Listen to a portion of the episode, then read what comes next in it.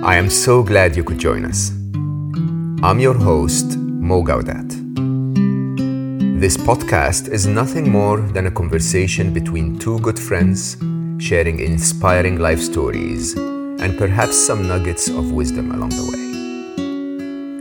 This is your invitation to slow down with us. Welcome to Slow Mo.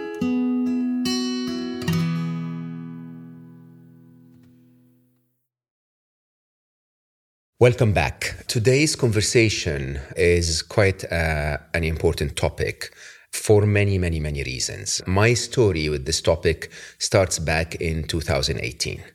It was literally two months after I left a very, very long uh, senior career in corporate America uh, that I decided to go and spend a couple of weeks in Dharamsala.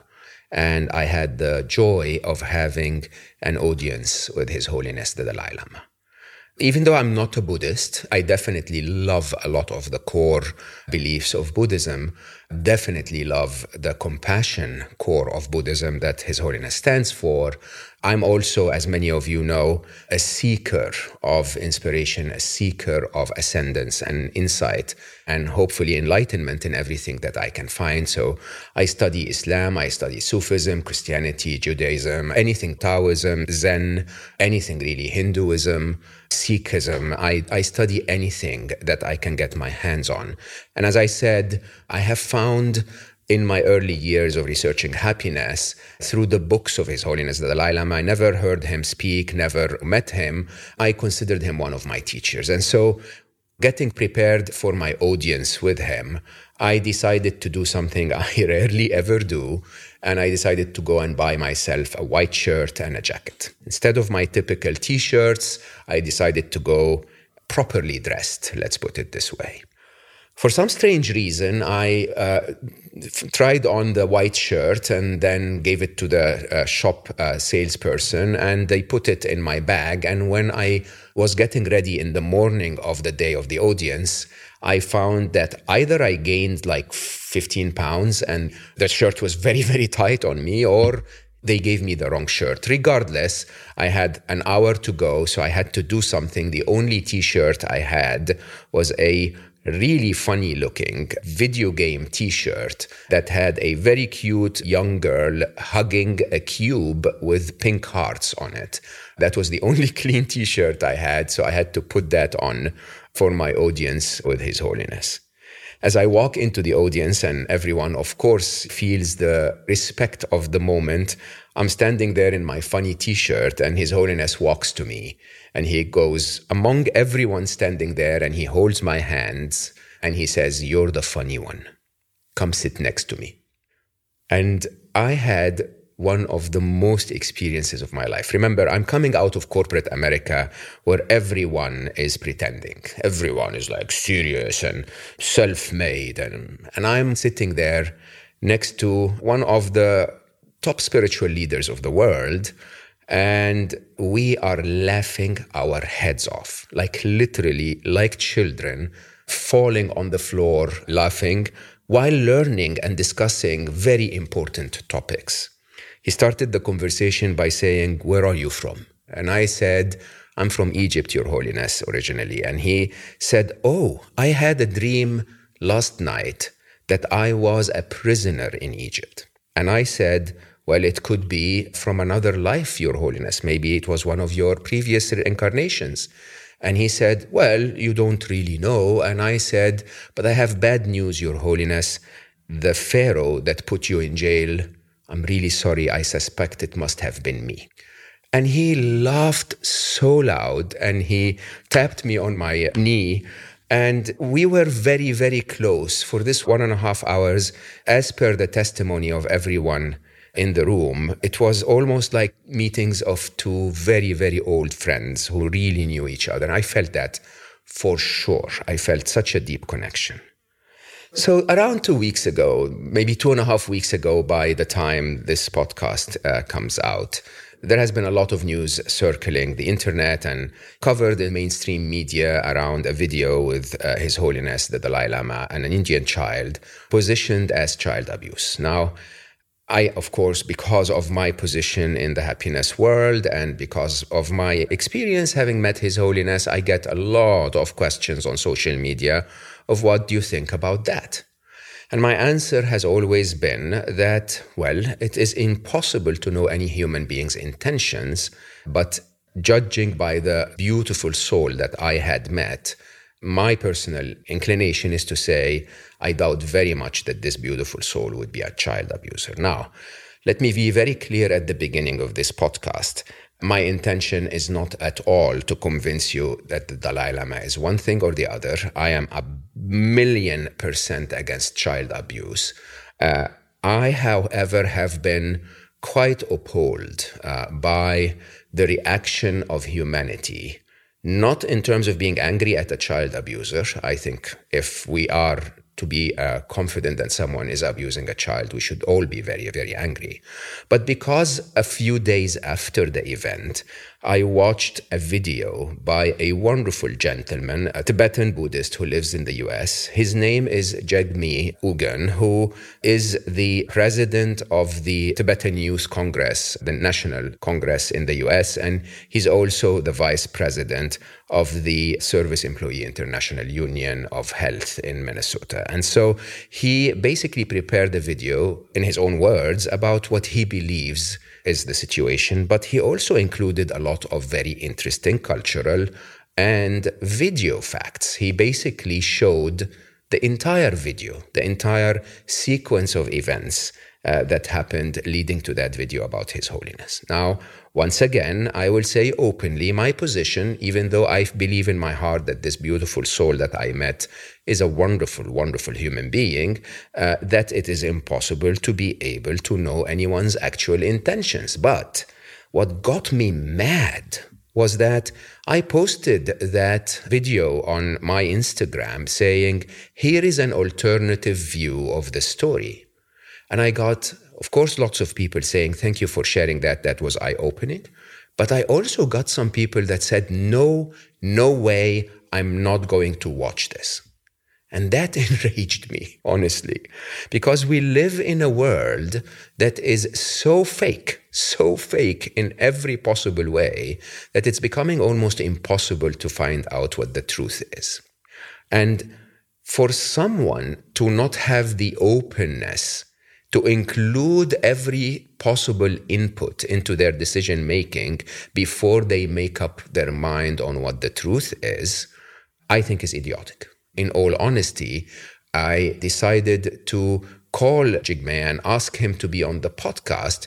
Of course, to give him the platform to talk about his point of view of the events.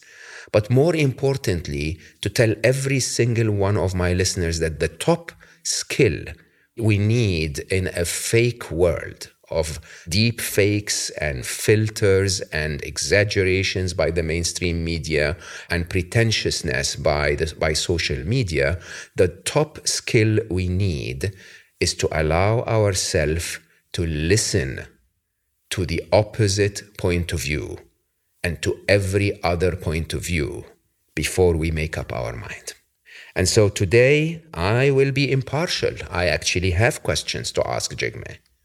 But I also want to say that until you have seen and heard all points of view, you don't know what's actually happening. You are misinformed, and most likely you're going to be misled by today's world. So, first of all, Jigme, I'm really, really grateful that you accepted to come to be my guest at such a short notice. And I, I have to say, I thank you for the video that you shared with me because as much as I answered everyone saying the person that I had met seems to me like a wonderful soul, that wasn't information. That was just basically me telling people, this is what I think about His Holiness the Dalai Lama. You actually put a lot of fact in that video. But so, first of all, thank you. And before we talk about the video, I'd like to talk about you because in the video, you came across as someone who is a devout Buddhist. But then, before we started filming, you're sitting in your prayers room. I asked you, and you said, Not really. My practice is not that extensive, let's put it this way. You're in America, but you are an immigrant and a refugee. So, would you introduce yourself to, to our listeners, please? Well, first of all, Mo, thank you very much for this invitation, and thank you for this sharing this beautiful story about your shirt and T-shirt. Uh, I've had, I've heard so many similar stories like that. You know, people with long beard, long hair. You know, experiences that touch their life and they take with them for the rest of their life. Uh, and that's that's the beauty of being around His Holiness.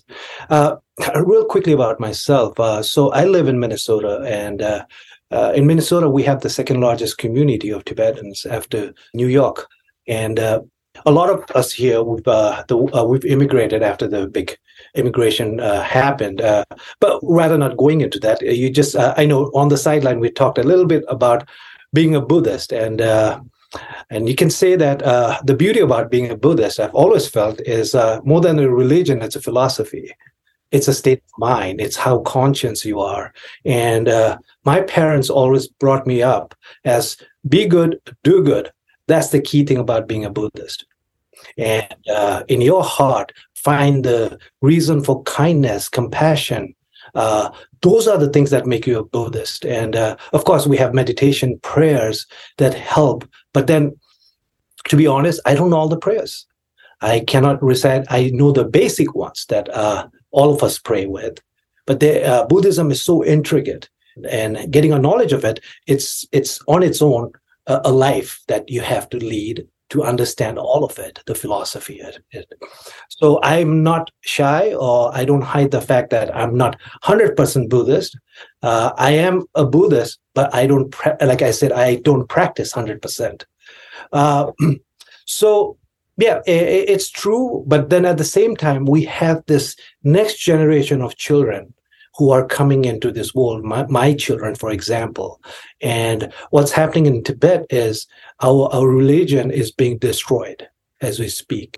Uh, after the occupation, over 6,000 Tibetan monasteries were destroyed. Monks and nuns are now under scrutiny. they have uh, CCTV cameras in all monasteries. Uh, and religion, and, and that's where the core of, uh, I think we can get further into this, but I just wanted to touch on this so that I can tell you that. What I find really surprising actually is that most of our listeners and most of the people I talk about are not fully aware of the actual political. Uh, it's not like Palestine Let's put it this way. So, anyone listening to us will have a position on Palestine, whether for or against or whatever, but they will at least know that there is a conflict in Palestine between the Palestinians and the Israelis, right? That's not the case about Tibet. A lot of people are not aware of the history of what happened in Tibet. So, would you share that at a very high level, let's say? Thank you. Thank you, Mo. And uh, I appreciate this because it roots back to that. So yes. uh, the the Chinese uh, Communist Party uh, occupied Tibet in 1959. Uh, they came in in 1949, and officially in 1959, they occupied where there was a big uprising in Tibet because His Holiness the Dalai Lama's life was in danger, and uh, the Tibetan people in Lhasa, which is the capital of Tibet, came out in droves outside the Potala Palace. I'm sure everyone's seen the Potala Palace. That's uh, the Dalai Lama's residence. Um, so they came out to protect him. And uh, in this process, the Dalai Lama had actually had to escape to India, the neighboring country, India, uh, to actually, because his life was in danger, to, for sort of like a temporary refuge. He yeah. went there with the hopes and condition that he was going to come back to Tibet. And uh, this was on March 10th, 1959. And by March 12th, uh, in two days, after all the men and the sons and the brothers were not returning home, the women in Lhasa went out in the streets. So I have uh, heard stories, uh, vivid stories of people saying that there were blood on the streets of Lhasa. There, yes. It was a complete massacre.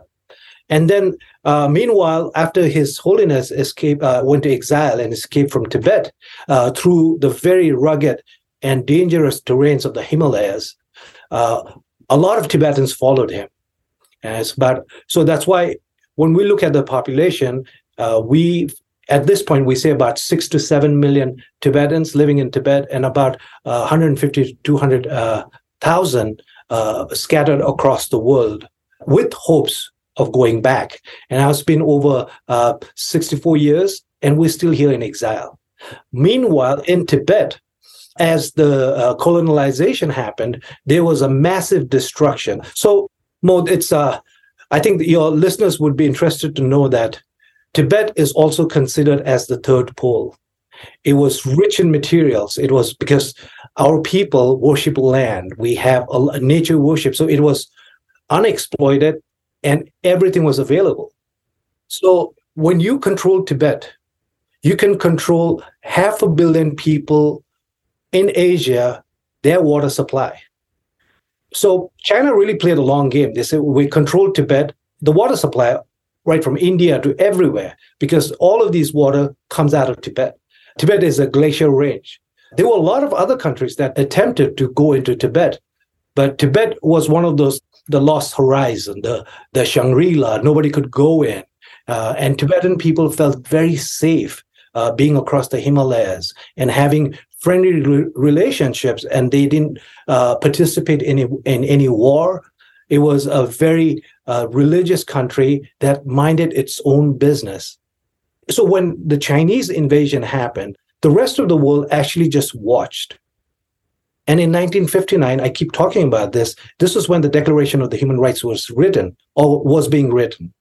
And when the Tibetans went to the UN and talked about the invasion, they weren't any countries who were coming out to speak for Tibet.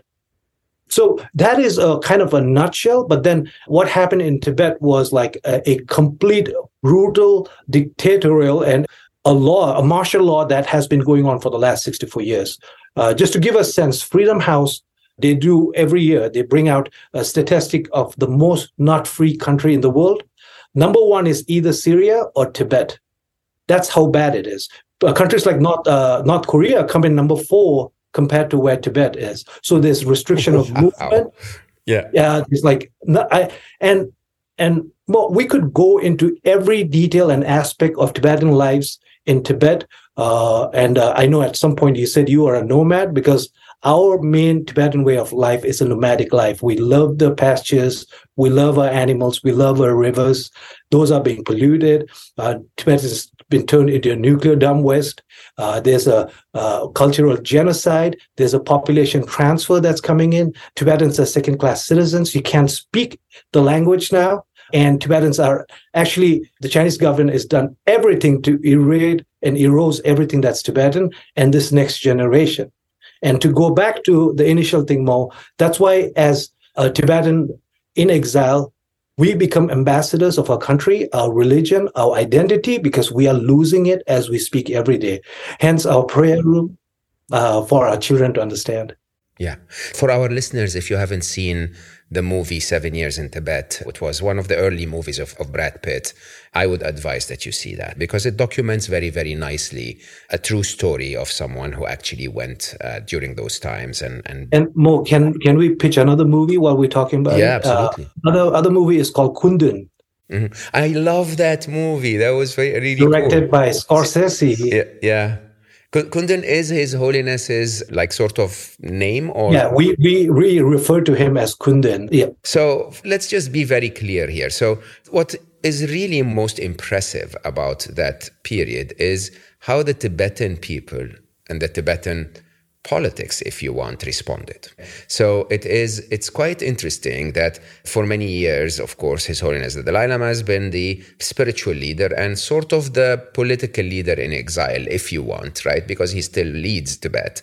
And his response was quite interesting. I, you know, he was not about let's go kill the enemy. You say it. I, I think it would come yeah. from you. So yeah. uh, His Holiness was recognized as a reincarnation at a young age of four.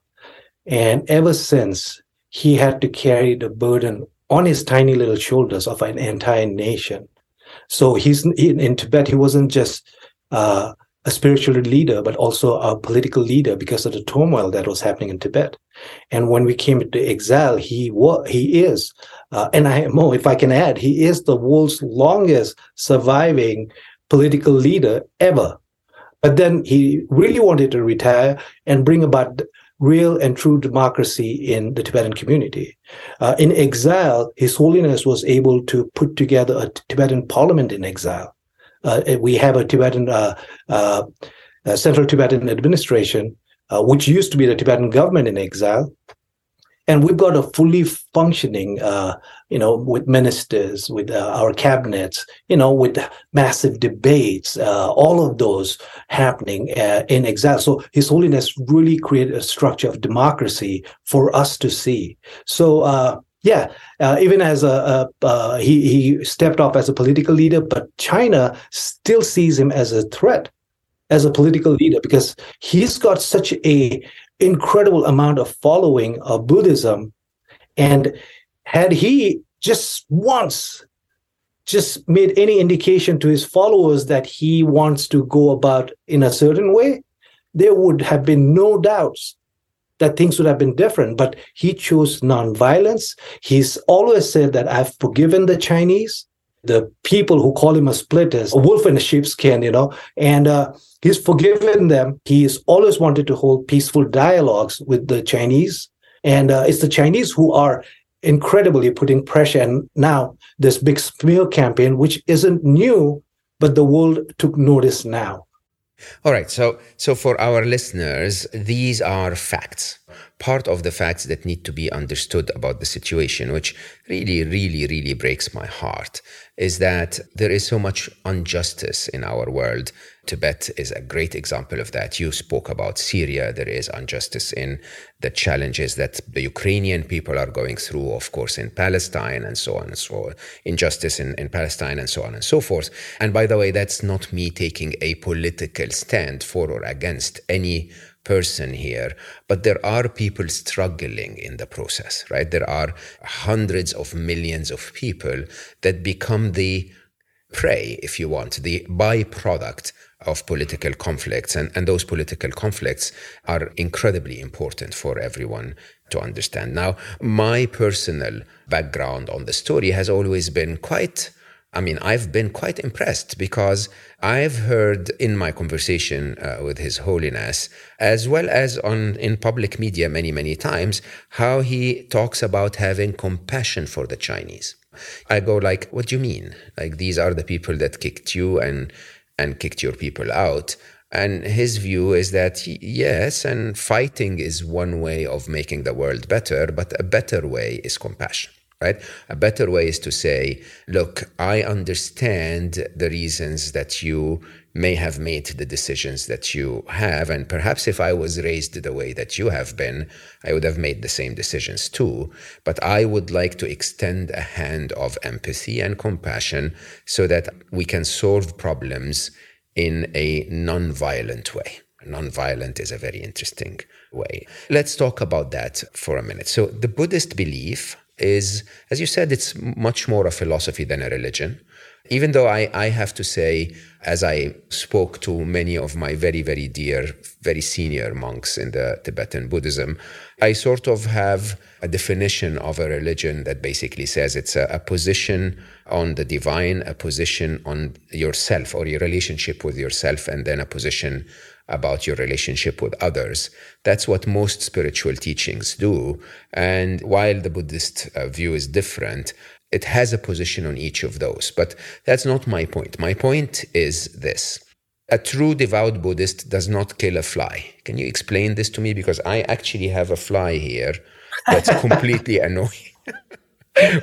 I'm I'm serious. Quite interesting, actually. She's. I don't know if you if it's if it's seen on camera, but you know, uh, is a fly no, is a fly a she? I don't know, but she's annoying me. Uh, yeah, uh, yeah. You're doing a really good job of staying. I, am calm and yeah. So, yeah, so yeah. explain this to me a little bit. So, a devout Buddhist wouldn't kill anything, wouldn't hurt anything. Absolutely. Uh, and that is because we believe in uh, reincarnation, the, the law of karma. And uh, even if we accidentally kill something, you know, and this was something that I was brought and taught with. So this isn't so much like religion taught us, but then it was a value. Uh, you know, it was a cultural value and a tradition being a Buddhist and a Tibetan. If you step on a, a bug, you would pray that this bug has a life that is better than that it had been. So we were always taught that. I, I always did that, uh, you know. And uh, I mean, even I think the Dalai Lama was uh, once asked that question, and he said sometimes he just uh, kills a mosquito because they come, they're like vampires. I think he used yes. the word, but like the idea of this, like we we embrace it around the circle of life, and we are in our human forms because of the good we did in the past, and to continue that, we have to do good. So there is that piece of compassion, love, kindness that you are accountable not to anybody but to yourself when it when you come to your next being or your next life.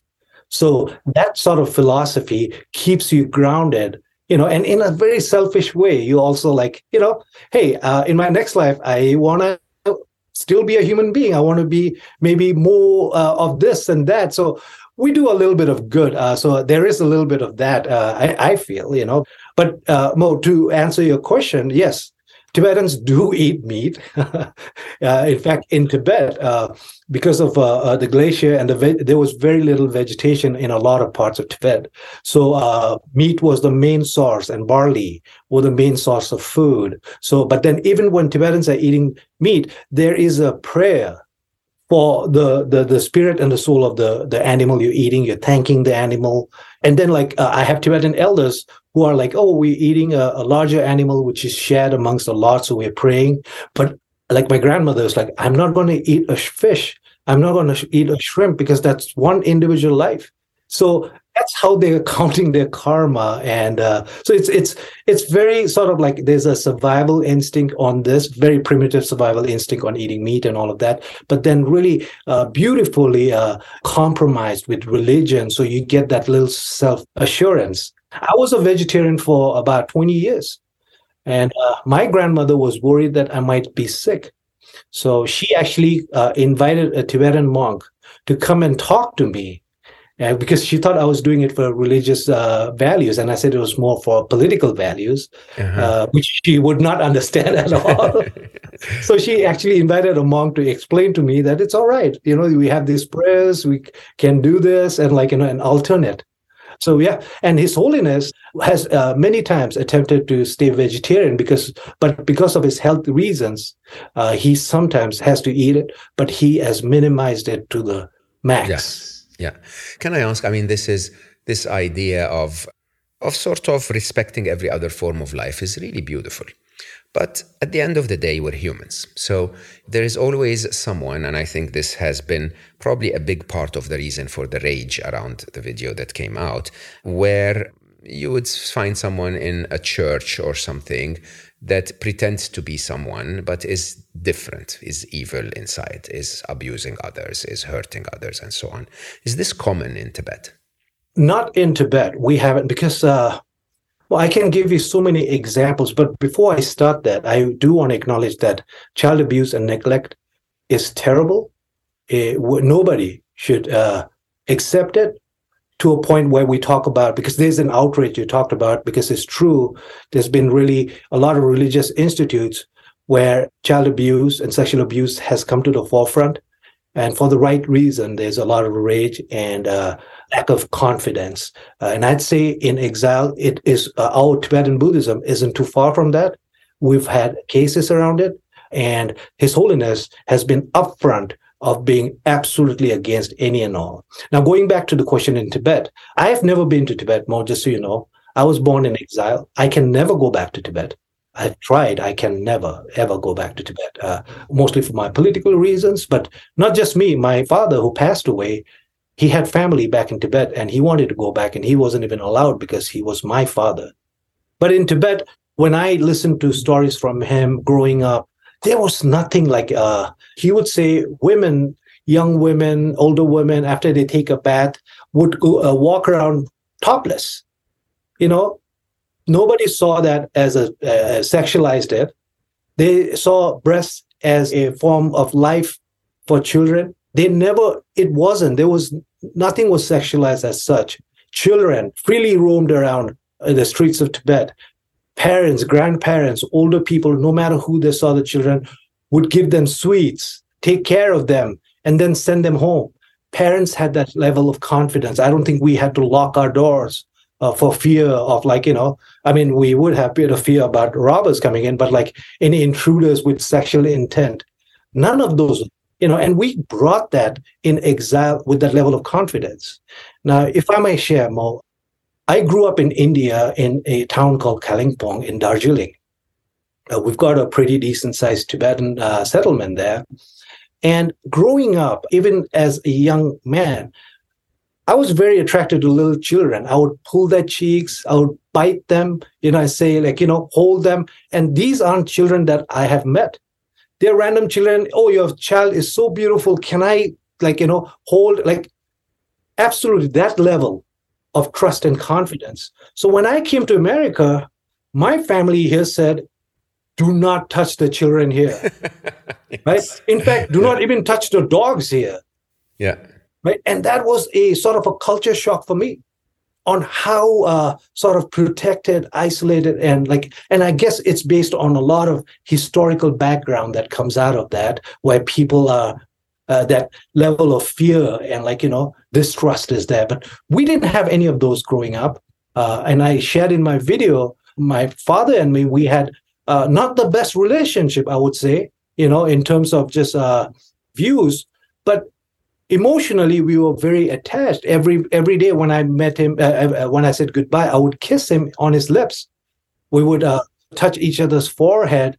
It was a sign of love and respect and but there were certain things that we didn't agree on but that was off the record like you know yeah this is really a very core a core part of the truth if you want because remember my objective here is to try and tell people don't take things without verifying the truth of them. And so a big part of the truth is that it's contextual. So, so like you rightly said, in Tibet, in Spain, okay, a father would kiss his son on the lips, right? That's actually very, very, very normal in many countries around the world. Huh? In Spain, for example, when you hug a, a, young child, you slap them on the face a few times, like "Muchacho, you're my friend," right? you know, in some cultures that would be considered abuse. In other cultures, it wouldn't, right? And like you rightly said, you know, squeezing the cheeks is quite Egyptian, as a matter of fact, right? My elder brothers would tickle me until I can't breathe literally uh-huh. like until I can't breathe, right? And and in a very interesting way, there might be a country around the world where if a brother did that to his younger brother, it would be considered misbehavior or wrong. But in other cultures, it's considered okay. Now, I'm going to unfortunately start with a very stark description. So, in the Tibetan culture, you don't bury your dead. So, in the uh, original. We, yeah, it was there was sky burial, and there's a story behind it too, because yeah.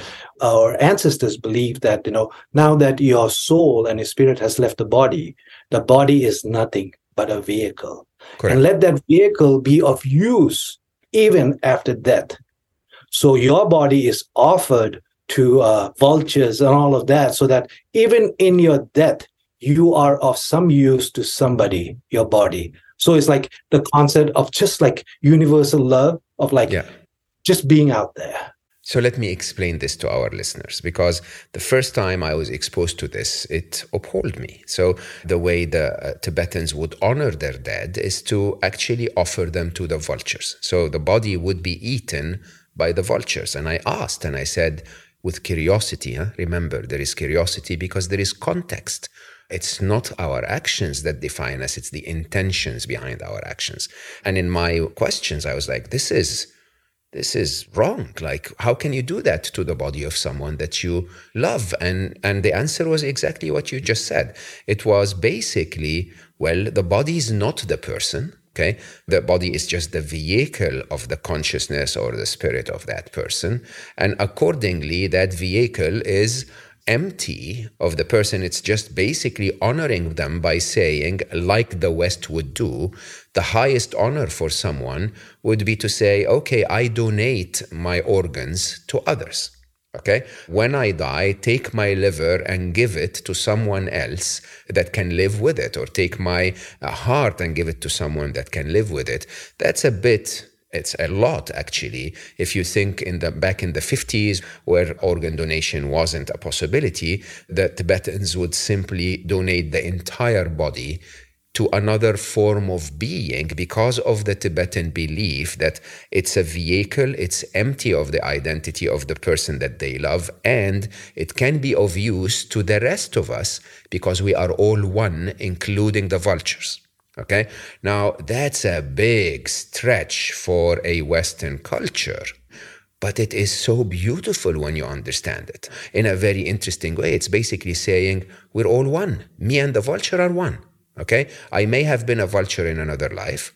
And as a result of that, by the way, why not donate the body to the vultures instead of the whatever is going to eat it in the ground or to the wind where uh, after I cremate it. I basically at the end of the day it is the intention behind it. So this within context becomes okay, I can listen to that. Out of context, and again, if you see some of the movies we've uh, recommended to you, you would think of it as a very, very unusual thing. Tibetans also are very, I mean, at least the ones I have met. It's hard to generalize, so let's not make any assumptions because this is a podcast about learning to find facts. But the ones I have met have been quite touchy right? So His Holiness kept touching me. Everyone uh-huh. hugs everyone. Everyone squeezes the, the cheeks of the kids and so on. And in some cultures, it's like, hold on, this is my personal space. But it is a form of showing affection, at least with the people that I met. Tell me a bit about that.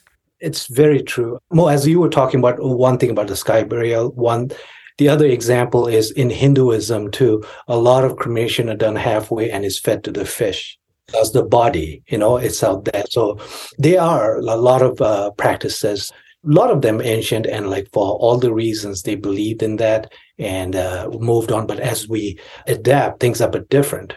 But now going to the Tibetans being touchy, yes, we grew up. that our parents would say your baby cheeks will never go away because people were always carrying you in your arms, right? And there's a belief that if you don't walk a whole lot when you're growing up, uh, your baby cheeks would remain. So I guess uh, I have a lot of baby cheeks. So I guess I was carried around and passed around a lot. Uh, yeah.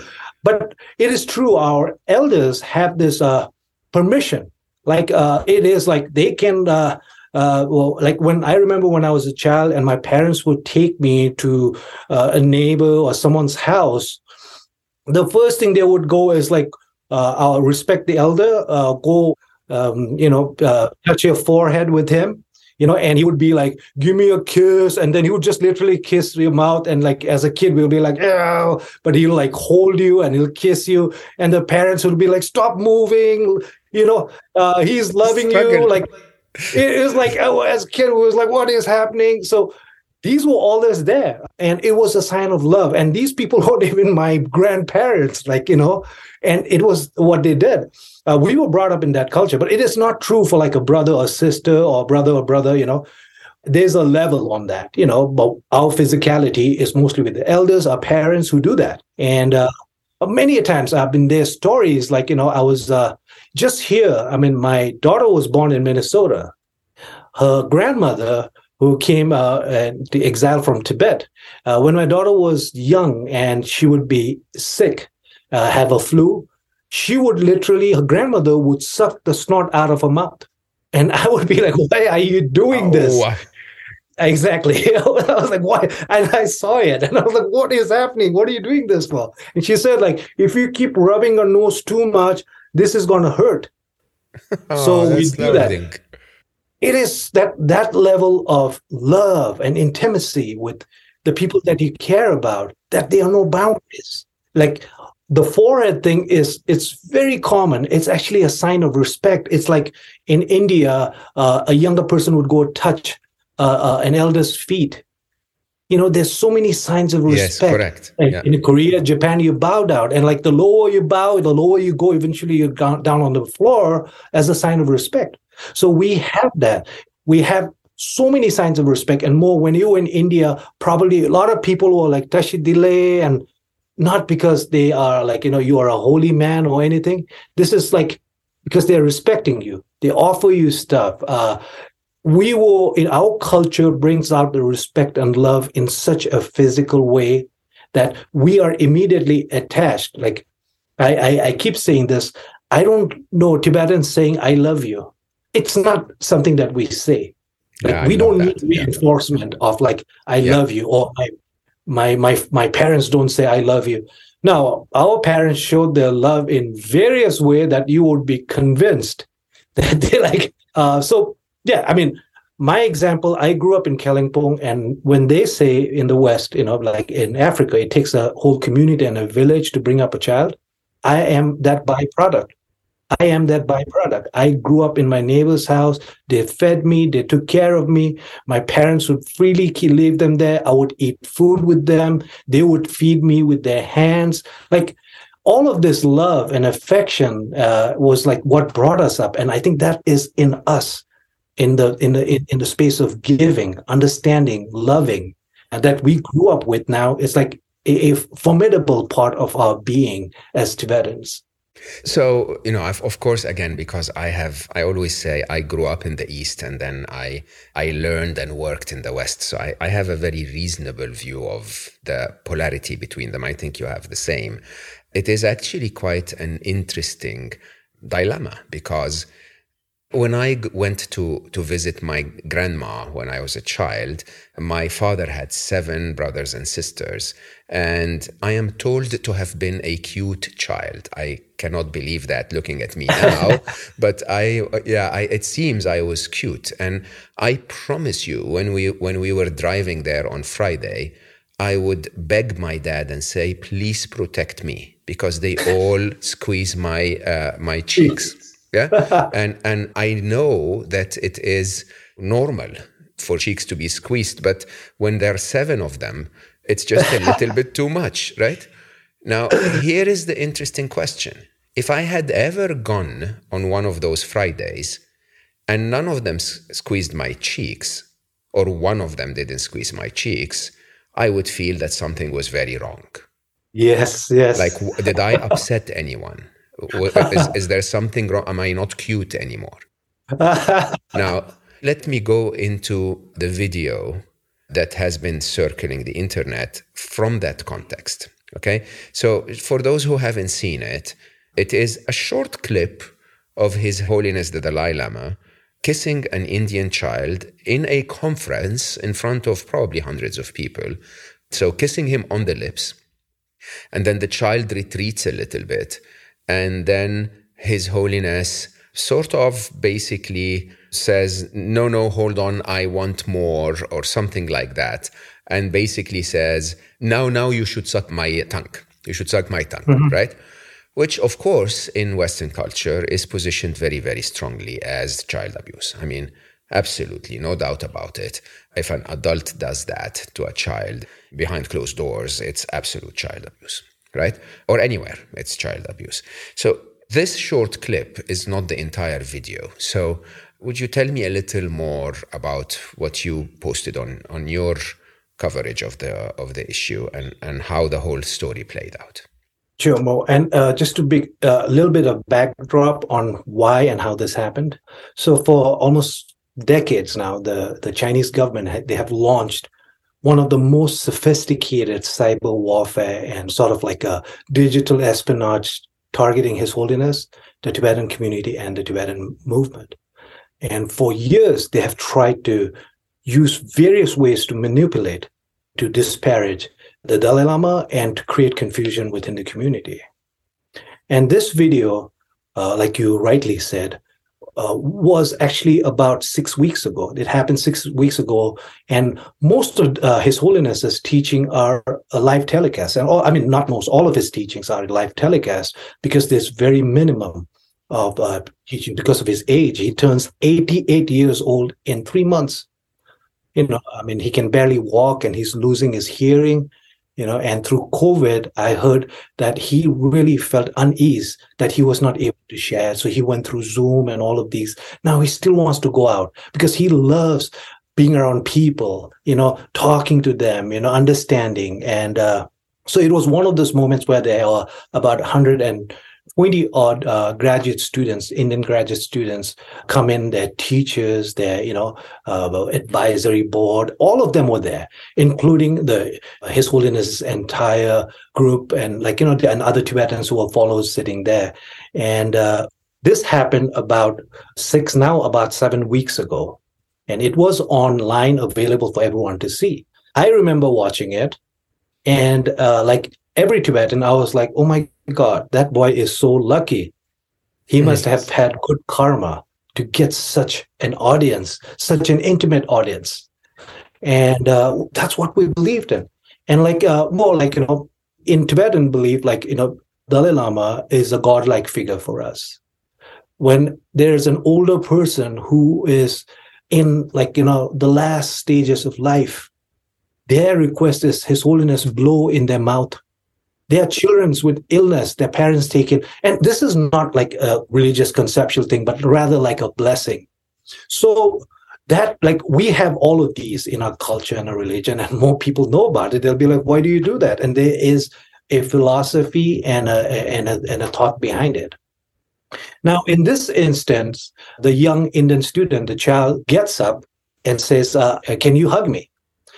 More interestingly, just yesterday, I found out, I've been investigating on this the event and the details. First of all, the child's mother is on the stage right next to His Holiness. Okay. And she was one of the main organizers, and all the organizers are sitting uh, uh, next to His Holiness.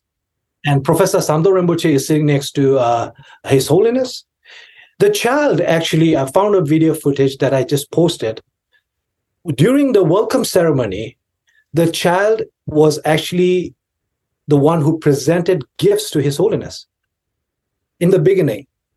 He brings gifts. His Holiness tickles him under his chin and starts poking him and tickling him, you know. And then uh, the the child bows down to touch His Holiness's feet, and His Holiness brings him in and hugs him and like uh, he's wearing a Himachali hat that the organizers had offered him. He takes his hat off and they, he touches the child's forehead and then shares a very interesting story about his growing up as uh, the younger siblings and how his brother would, uh, when they would harass him, he would use the side of his head to rub his head. So he did that to the child, and the child has little pain. They laugh, you know, and the child moves on. This happened earlier that we found out.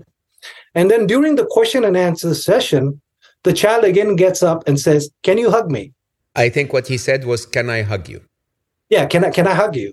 Yeah, and it's, uh, it's actually different. Can you hug me? Is different than. Oh no, can no, I can I hug you? I'm sorry. So, can I yeah, hug so you? The, so the child is saying, "I want to hug you."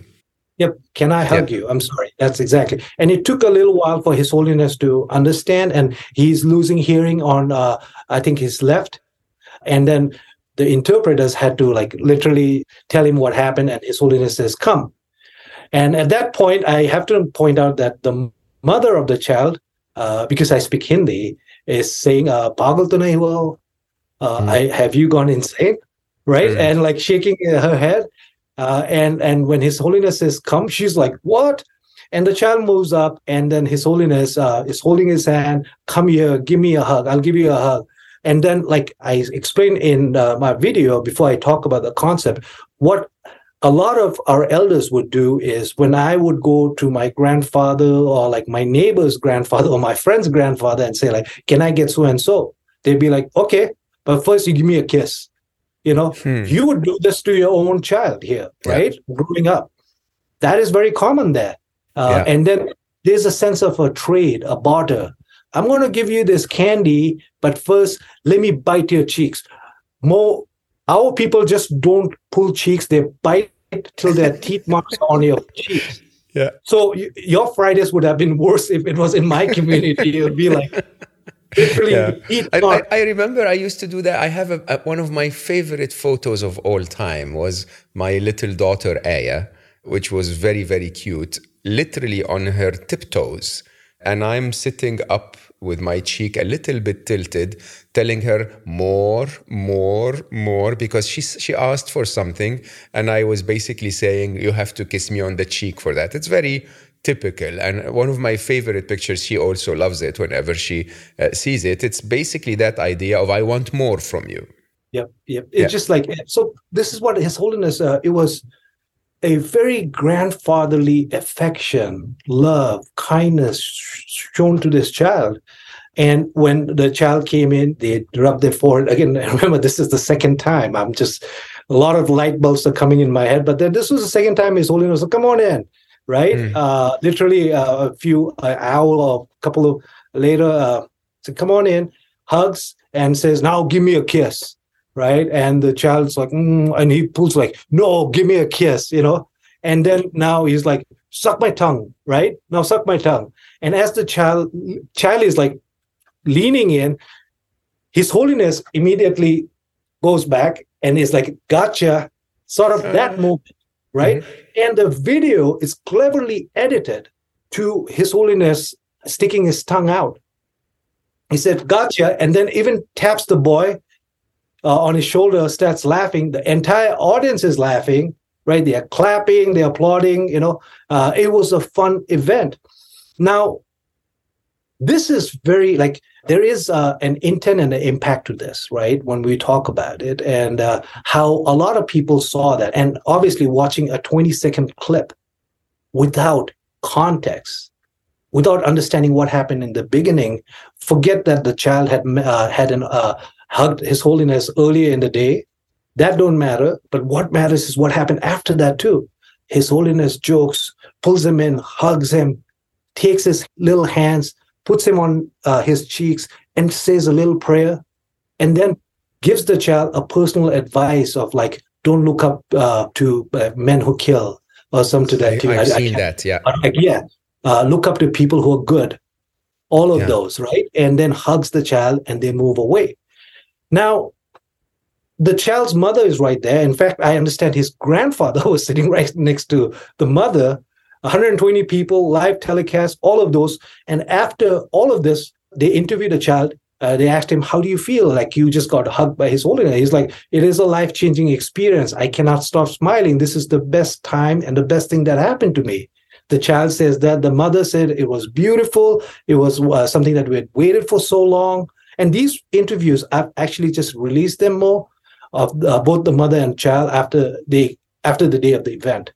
So it's been six weeks, 120 people, uh, various dignitaries, teachers, the mother, grandfather, the child. Nobody raised any concerns. Nobody.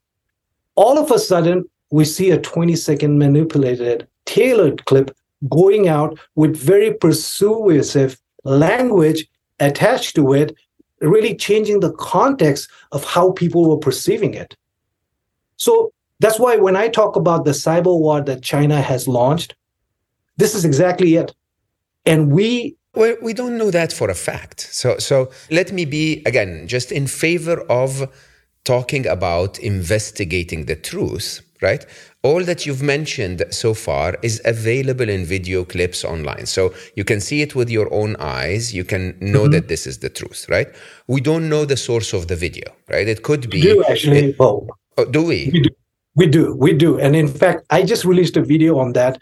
I've spent a lot of time around and asking people and people who are smart on the computer than me, helping figure out. And we nailed it down to one account, a okay. fake account, Yunsun. That video was uh, posted on April 8th.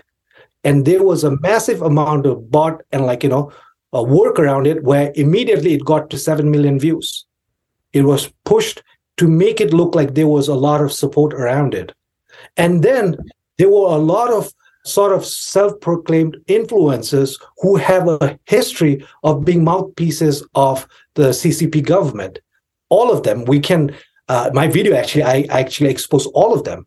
People like Samira Khan, who's been talking about how uh, the occupation or the colonization of Tibet was a good thing right? That is the message because the Dalai Lama is a CIA agent. All of these that the China uh, Chinese propaganda has been used, they've been doing it for ages. And right now, if you go to their account, you will see it coming back again. They're using this opportunity to do that. So we've been able to find out who did it. And in fact, more, if I can tell you this, it's extremely important. Uh, for over 60 years in the Chinese internet world, the Dalai Lama did not exist at all. For Tibetans living in Tibet, in occupied Tibet, carrying a photo of the Dalai Lama, mentioning his name, praying to him, talking about him would put you in slave labor camps. A photo of the Dalai Lama would almost get you executed. There have been cases of execution. Listening to his teaching, impossible, right? The Dalai Lama is banned in Tibet. In China, they don't they don't even know like the Dalai Lama is there. So that is the kind of the push they have done to cover the Dalai Lama. Now watch this. After 60 years, Weibo is one of the largest social media uh, platforms in China. Guess who is the most trending name? Dalai Lama. The Dalai Lama. And the only available photos are his interaction with this little child, kid boy. Only that. And then there are a lot of fake ones that are coming. And I've put that all on my video too, uh, with proof. And these were uh, pushed out to a point where actually CCP verified accounts were pushing this. On Weibo, it was trending number one, hashtag Dalai, where a lot of Chinese, uh, uh, those folks online uh, have been saying, wait, is he still alive? Those were the responses that were coming in. So in Tibet, we have a saying, uh, since the Dalai Lama is banned, and again on my uh, video, I show many cases of people being prosecuted, uh, imprisoned, and killed for anything related to the Dalai Lama. We have news clips of all of those. Every time the Chinese spoke ill of the Dalai Lama, our people in Tibet knew that he was doing well, right? And even in this case, where they were sharing pictures with with the child's face blurred so that you can't even see, there was absolutely no contact with the tongue. None of those. And the beauty of uh, and the resilience of our people is they were so happy that they finally saw His Holiness on this computer screen, got an audience, a blessing of their guru. They looked at it that way. Not a drop of doubt of this happened and they knew this was completely manipulated of course there was a lot of fake ones and they've got like uh, his holiness and joe biden kissing you know? And in fact that photo was uh, retweeted by elon musk with two little fire emojis. And that screenshot is being shared all across in china. So that if, if we are looking for evidence if we want to know who's behind it nothing could prove it more than this. So again, I mean, I'm being the advocate of verifying the truth here. All that you share is evidence or you know that proves the hypothesis that of course the Dalai Lama is being targeted right? We understand that. But to be able to say this video was released by China to me as a scientist basically there needs to be an actual observation of who released it and that it's related to that. In any case to me, this is not the core of my topic today. The core of my topic today is this. Everyone will tell you the part of the truth that serves their agenda. Okay. And the only way for you to see the whole truth on the internet or to get closer to the truth is what we used to call the long tail. Right. So basically, the idea is that the wisdom of the crowd if you combine all views of a topic and average them, that average is normally closer to the wisdom than any one extreme view of a topic. Okay. So basically, what I'm encouraging people to do is to take information like what you're sharing and saying, why is this trending in China as compared to, to nothing about the Dalai Lama for 60 years? You know, why is it coming from a fake account? Why is the child's face blurred? Why is this? Why is that? So my tendency when I look at situations like this is I put things in my mind in three compartments. Okay. I actually wrote six chapters in a book that I call Compartment Two, and I never published it. But the idea here was this there are very, very few things that we know are true, and there are very, very few things that we know for a fact are false. Okay. And the majority of life is what in what I call if if truth is compartment one and false is compartment three, the majority of life is in compartment two. Okay. Uh-huh. And in uh-huh. compartment two, to say that something happened or didn't happen is an assumption. In compartment two, all you can do is to say the probability of this happening is higher than the probability of it not. The probability of it being released by an enemy of the Dalai Lama is higher than not, and so on and so forth, right? And so, what is compartment two? Compartment two are things that you can't prove for or against. Okay. So, interestingly, to say that Tibet has been occupied in 1959, that's compartment one. It's a fact. We know that right? We know for a fact that His Holiness has enemies, right? Like any other political leader, like any other spiritual leader.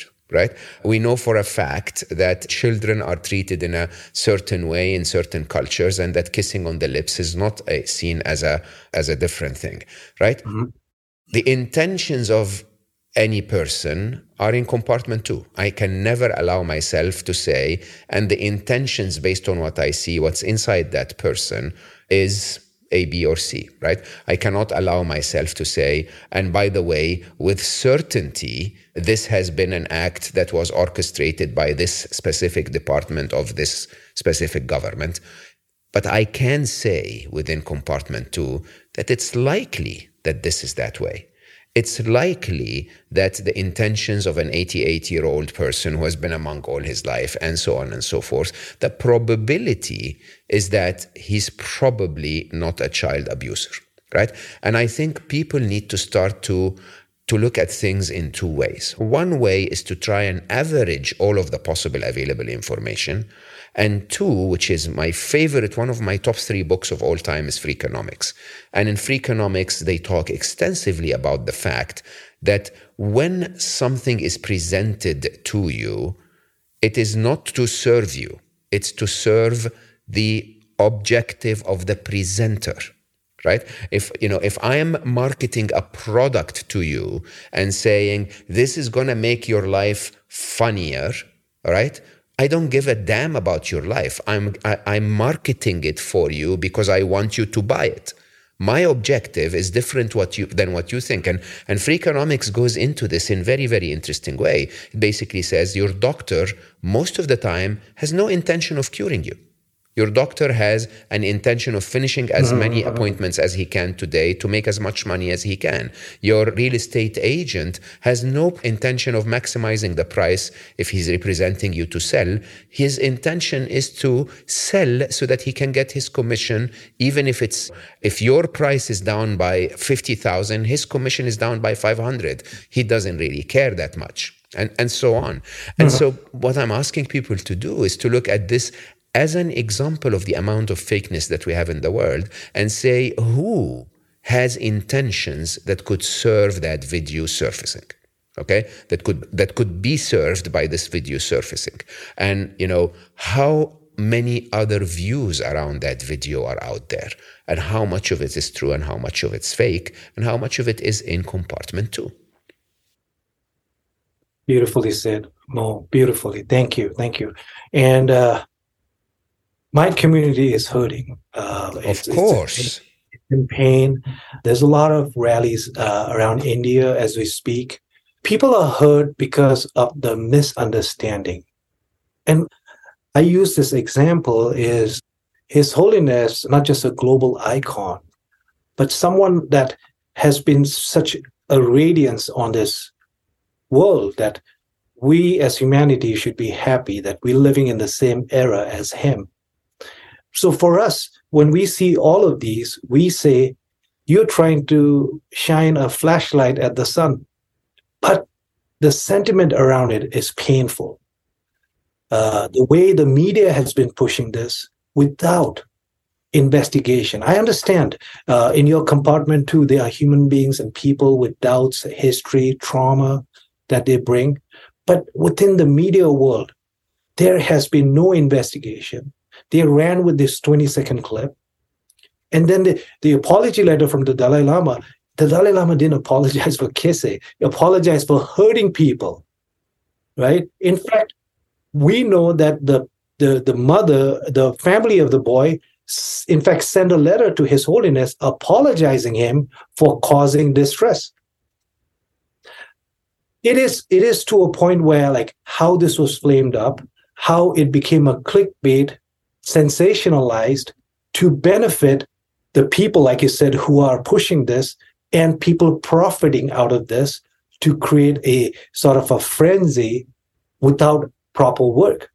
So our pain is not just with the people who are responsible for this, but the people who fanned it out. And it was clearly the media. How could the media, I mean, if someone like you sends your video clip or a few facts, maybe not the entire 17 minutes, but a few short clips to say, here are to the BBC and say, here are actual facts that you're ignoring in your story. How can they not take that into consideration? That has been sent. That has been sent, Mo. But mm-hmm. like for me, it was like when if if I'm in, in, in my press room and someone sends me a, as a 20 second clip and I see that it is uh, everywhere online, I will not jump on it, especially when it comes to someone like the Dalai Lama, You're making an accusation. If I, as an ordinary person, go on YouTube and find details, I'm sure the media people have much more experience and research in front of them. None of that was done. They just went with that. And everywhere they started showing the photo. And like you and I, we know that people who watch the complete unedited video, their minds changed. I am certain, Jigme, that one day soon, because Western media also have a, a benefit in in attacking China, sadly. Uh, it's not because they have a benefit in saying the truth. Uh, that one day soon, one reporter will come out and say, hey, by the way, uh, the Dalai Lama, which we positioned as evil, ah, let us tell you about the bigger evil. Okay. And the bigger evil is this and that. Um, can I ask you, have you been getting uh, lots of hate messages? Oh, I mean, if I go to my YouTube, I could just bawl my eyes out. Never in our lives. My my my parents, my not not my parents, my my daughter's grandmothers, they are in tears. Uh, people aren't able to. Sleep. I haven't been able to sleep. I can't uh, eat well. It is worrying. The things that I'm reading. That how would anyone say anything like this to anyone. And then at times I, I open those accounts and they were created yesterday. Some of them oh. a month ago. You know, these accounts, they I mean, these are not just trolls, these are bots.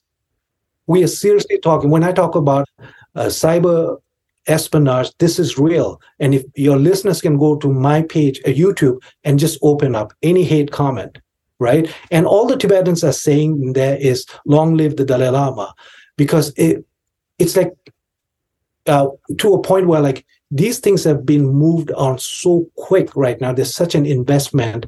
What's happening in China? What's happening on Twitter, Facebook, TikTok? All of these. My daughter says uh, she can't go to TikTok anymore. She's inundated right? And the the the cancel culture and the two second click i i know everything because i watched this mindset uh, this government is really tapping into that and using it to a whole advantage. Me and my activist friends we are saying that this is going to be bigger across the world. This is going we feel like we might be the test subject. On many occasions we've had been that but this is going to happen to an unprecedented scale across the globe, across countries, communities, and groups.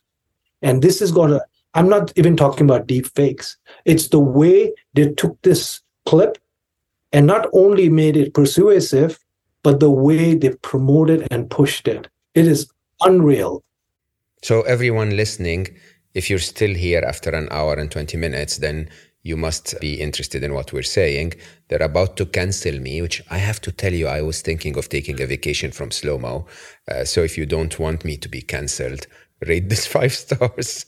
I think that I think that would be the only way to sort of balance it out. In a very interesting way, I will tell you openly, I don't mind being cancelled in favor of the truth, right? And I will say openly, I can never know the truth, but I know that the person I met was wonderful. Okay, that's my truth, if I can put it this way. And you know, it's it's funny when you uh, when I was asking you, do you get hate speech? Uh, because I have a very interesting policy on social media, which is to never answer a negative. So, uh, you know, when people put negative comments, which is very rare, surprisingly, I get when at the beginning, when I started working on happiness in 2017, I would get one of every four comments would be devastating. And I'm like, why? I'm, I'm trying to make a billion people happy. Why are you doing this to me? right? And then I simply stopped responding to any negativity at all. I read them and I pray for them and I just, you know, uh, ignore them completely. And sometimes my community would respond to them and I would sort of respond to my community and say, thanks for the support. It's okay to have a, mis- a disagreement in opinion. And that dampened. So I, I now get a negative comment every maybe two, three weeks I think I'll get negative comments on our conversation very, you know, much more often than that. but here's, here, here is the thing, uh, Jigme. So, so the interesting side is that I thought you would say, I get a lot of hate speech because it comes from people who are traumatized. So, so you know, people who, of course, sadly, I mean, we, uh, we have to to acknowledge the fact that at least one of every four children has been abused. That's shocking. It's shocking when you think Happens about that. every like, day. Yeah, it's like what what has humanity come to, right? But so so you could expect that one of every four of anyone that sees my posts or you know any of my listeners or any of my followers will have unfortunately been abused as a child as and and you know it's the proper level of compassion to say i feel your pain Okay. Mm-hmm. And I understand you're angry at this and I mm-hmm. understand mm-hmm. you're against the idea of child abuse. It, the question is, is this person worthy of your anger or are there others that are worthy of your anger who are using the concept of child abuse to steer your emotion? Right. But what you're saying is even more eye opening that the hate speech that you're getting is not even from real people. It's orchestrated to create negativity around your attempt to say, but here is a bigger sh- chunk of the truth that people need to be aware of.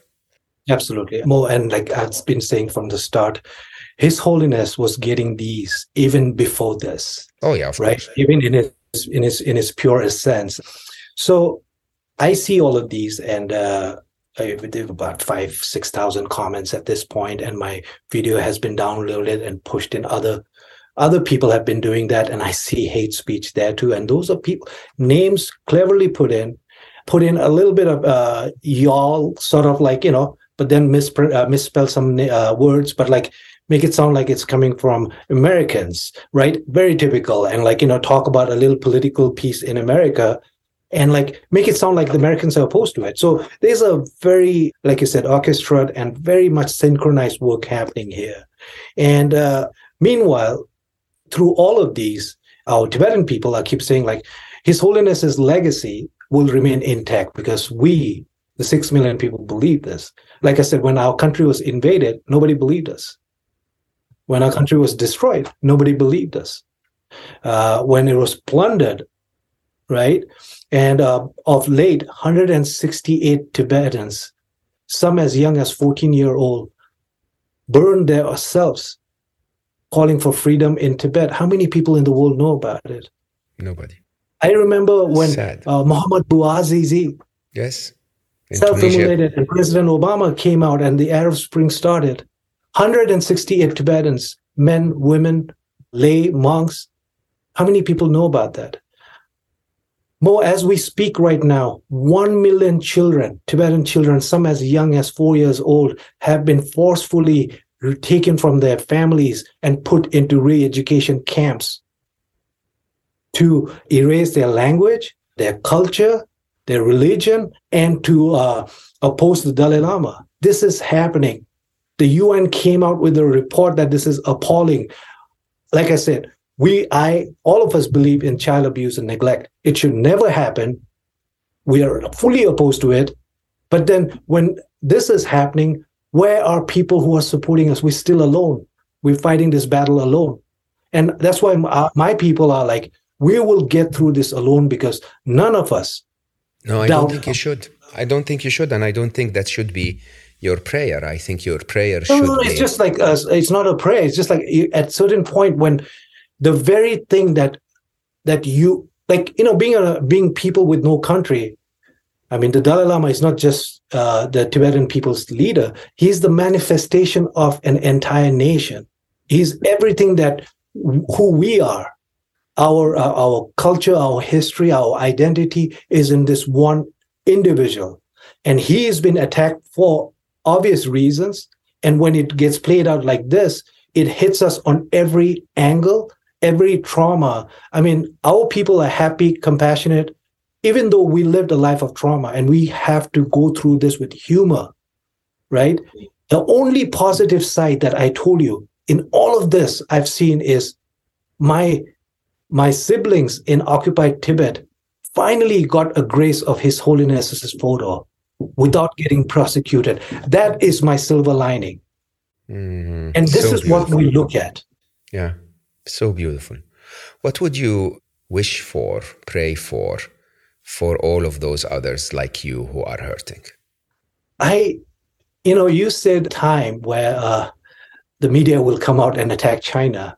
For me, we believe like the truth and the sun cannot be covered. It will come out. They will do everything. And like, we don't have to, like, we are making the world understand who the Dalai Lama is, our culture. We are not there saying we're fighting for the Dalai Lama. The Dalai Lama is bigger than anything. He doesn't need any one of us to fight. We're fighting for our culture, our identity. Right. And what I pray for with people like me and the people around is like we as as as human beings of this planet, my people, we are disappearing. We are literally disappearing in front of your eyes. And what is happening is it's been expedited. And that hurts, knowing that a future generation of mine will Google and find this. Or your future generation, Mo, will think of the Dalai Lama as this. It doesn't hurt him, but it hurts of our identity as Tibetans, right? When we say we are Tibetan, people say, oh, Dalai Lama's people, very good, kind people. We will lose that. We will lose a time when His Holiness can be himself around people. Yeah. His best self, yeah. We will lose a time when our children cannot be freely around the Dalai Lama. And that hurts. And that is what is more painful than what is out there. And that's what we're trying to protect and preserve more. Yeah, I pray for your hearts to find peace and for people to see your truth. Uh, because I have to say, I actually I have never met a Tibetan person I didn't like. Never. it's the truth, honestly. I, am when I was thinking. I mean, uh, unfortunately, there are not so many of you anymore. But you know, wonderful, wonderful, compassionate, kind, polite, loving seekers of the truth and and enlightenment. Even the ones that don't practice have a tradition of being wonderful. What would you pray for those who are going to send you the next hate speech? I pray for their peace and their truth. If someone has so much hate, it is coming out. And if they are real people, it is coming out from a place of pain, of trauma, of suffering. And I hope they find peace in that because till you don't find that peace, it will continue. It's a cycle. And that is something that uh, His Holiness is teaching is about bridging between nations, religion, finding that harmony, because if we don't do that, if we cannot attend your own peace, you cannot bring peace. So I pray for people to find peace and their own power of truth, their justice, their closure on everything. And that's something that I hope they will. I mean, for my people, we will in this way pray and we'll move on knowing that nothing like his holiness just the day before yesterday i think uh, he gave another teaching to about 350 people. I talked uh, to some people around. It's like he's in good spirit. And that's what it is. He's if he could forgive the greatest enemy anyone could have who took his house home country people away and forgive them rest of the world is just like nothing. He's just like i keep saying he's probably already forgiven all of you and said oh someday you'll know yeah, yeah, yeah. I mean, uh, he's he's honestly the the example in that way. The you know the four noble truths will tell you that suffering persists. There is always suffering, and in an interesting way, I have to admit, my experience in the time I have spent in Dharamsala is that, you know, if suffering persists, somehow you start to get acquainted with it. You know how to deal with mm-hmm. it. You know how to handle it with calm and peace and compassion. And interestingly, I will say this most people listening may not believe that because of my deep voice and my sometimes very complex explanations of your concepts and so on. The easiest way to deal with this world that we're going through is to be a child. It's to let your inner to let your inner child be alive and laugh at all of the irony. And and mm-hmm. he's he's a brilliant example of that. I, I go back to my original story where just weeks before I was meeting heads of states and royalties in my position as a Google executive, and everyone is so serious and everyone is so unreachable. And you sit next to this really spiritual symbol, idol for so many people around the world, and he's just a little kid. And I really honestly believe that he managed to find that freedom within him to say, I don't have to be serious to have an impact. I don't have to be, I don't have to stop being playful to make a difference. Okay. And in a very interesting way, I think when you say that he's now back talking to 350 people and teaching while he's still 88, it's perhaps that childishness of like, yeah, this is okay. I mean, I broke a glass yesterday. Who cares? Right uh, you know, there will be another glass, or the world will see that they didn't really need the glass, or that I actually didn't break it. So we'll find oh, uh, out. Yeah. Uh, with this, uh, can I share a quick uh, anecdotes? Because yeah, yeah. if viewers, uh, I mean, like they don't follow uh, the Dalai Lama like we do and everything that he does. Uh, one of his best friends who passed away was Archbishop Desmond Tutu. Yeah, I loved, I, I love that, and I met, yeah, yeah, yeah if you see the two of them interact, exactly, yeah, uh, they are like little children, and there are so many photos of His Holiness wanting to kiss uh, yeah. Uh, the Archbishop, and the yeah. Archbishop is pushing him away. He's like pointed finger, and at times Archbishop wants to kiss him, and like, yeah. Uh, so he has all of this. Just recently, our previous prime minister shared this story, which I thought your viewers would like. So this was when, like, you know, uh, when we had President Obama in America and uh, President Obama wanted an audience uh, to meet His Holiness. And this, oh, did he? Yeah, I mean, he they met a couple of times actually. The first time was like the Chinese government were up in arms, like we were all hopeful. The entire world was waiting with awaited uh, breath on what's happening, you know. And uh, so they are meeting. Then I heard that when uh, His Holiness met President Obama, the first thing he said was, You have very big ears.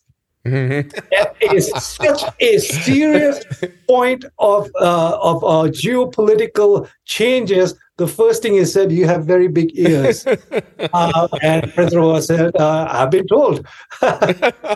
so uh, that is how His Holiness is. If the world understands and recognizes him for who he is, beyond just being a child, an innocent naive, humorous, affectionate, kind. He like more. If you go in there like this, he will rub your head. it hurts to be like, "Where's your hair?" and like he yeah. will pull your beard. Like he does that. Like in fact, right now the the the you will see that right after like uh the Indian boy, the kissing and the tongue thing isn't sticking a whole lot. There's a new clip of His Holiness and Lady Gaga that you'll see surface very soon. That's now. Where, Is that true? Yeah, I mean, his uh, Lady Gaga was wearing ripped pants, uh, you know, jeans. Uh-huh. His Holiness is sitting next to her and like, like putting his finger in that uh, between the ripped jeans and you know, and and I think it was all in fun, and they made it into a sexual harassment for Lady Gaga, and you will hear about it a lot more. You so see, you are, see, this is this is the point. This is the point. I want to close with this. The reality is, we suspect that people do what we are surrounded by, right? So honestly, if you think of everything as sexual harassment, it's because you're surrounded by sexual harassment all the time. And I think when the West positions some of those things in a way that is so aggressively against, It's sadly because the West struggles with those being phenomena that are everyday life, actually. And I pray that this is not the case. But once again, I, I want to go back and say this was my contribution to a statement that I learned in Islam, which is if someone who's known to lie comes to you with news, verify before you start hurting people and regret in the long term. إن جاءكم فاسق بنبأ فتبينوا أن تصيبوا قوما بجهالة فتصبحوا على ما فعلتم نادمين. In Arabic, it's a very, very deep saying that basically says, there are people that you know are not telling you the truth. You know who those are? Mainstream media and the internet. Okay? So next time you're given a piece of news about His Holiness, about the next big person, about Elon Musk, about whatever, verify. Verify. And the way to verify is, in my approach, two ways. One is to find the wisdom of the crowds in the long tail, is to listen to every part of possible information, even if it appears to be at the extreme side of wrong, it averages you out to find the midpoint between all the madness and all the truth to find the midpoint, which is most likely the truth. And second is always look for the motive of the person spreading that message to you. If you're following an influencer on Instagram, remember they're doing, they're sharing content with you for the sole purpose of getting followers and views. Okay. If you're watching a news media, remember they're using negativity to keep you glued to the screen so that they can sell ads and subscriptions. If you find the pure intention behind the content that you get, you'll more likely average yourself closer to the truth. I, I don't know how to thank you for your courage. I don't know how to thank you for sharing your time with us. And I don't know how to thank you for taking all the hate speech and still sticking the course. Yeah, thank you so much for being my guest today, Jigme. And I, I want to also thank Anahita Mugaddam for introducing me to you and you to me. I want to take the chance to thank my dear friend uh, Thupten Jinpa, which was my very first episode here on oh, Slo Mo, wow. uh, who actually introduced me to, to His Holiness. Uh, wow, Thupten wow. was His Holiness's uh, translator for 25 years. Wonderful human being with many, many wonderful books about compassion. And I want you all to, I want to thank you all for listening today because I know this is a a heated debate and a heated topic. And I want to thank you for staying with me for this long. Once again, even at the end of all of this, I can only tell you that in my heart, I believe that the Dalai Lama has a wonderful soul. Okay. But I have no way of verifying his intention. When I have no way of verifying anything, I use the theory of probabilities. In mathematics, when you cannot prove for or against anything, you stop assuming that it's false or true, that it's good or evil, you start to say, how likely is it to be closer to one side than the other? This is going to be our way of finding the truth in this new world that we're living in that is entirely full of fake.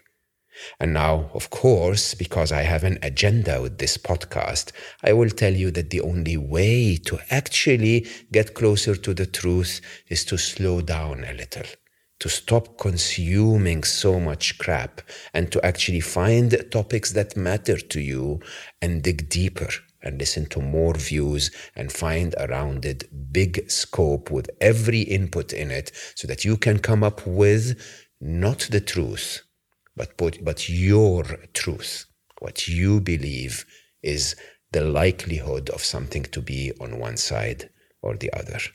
So, whatever it is that you're doing today, uh, I invite you to slow down. Slow down. Stop getting all of this madness into your life. And hey, yeah, by the way, before you leave, I want you to, I want to remind you to back me up on this because I know I will get a lot of hate speech on this. My intentions are pure. I don't want to support anyone in specific. I just want to support the idea of finding the truth. I love you all for listening and I will see you next time.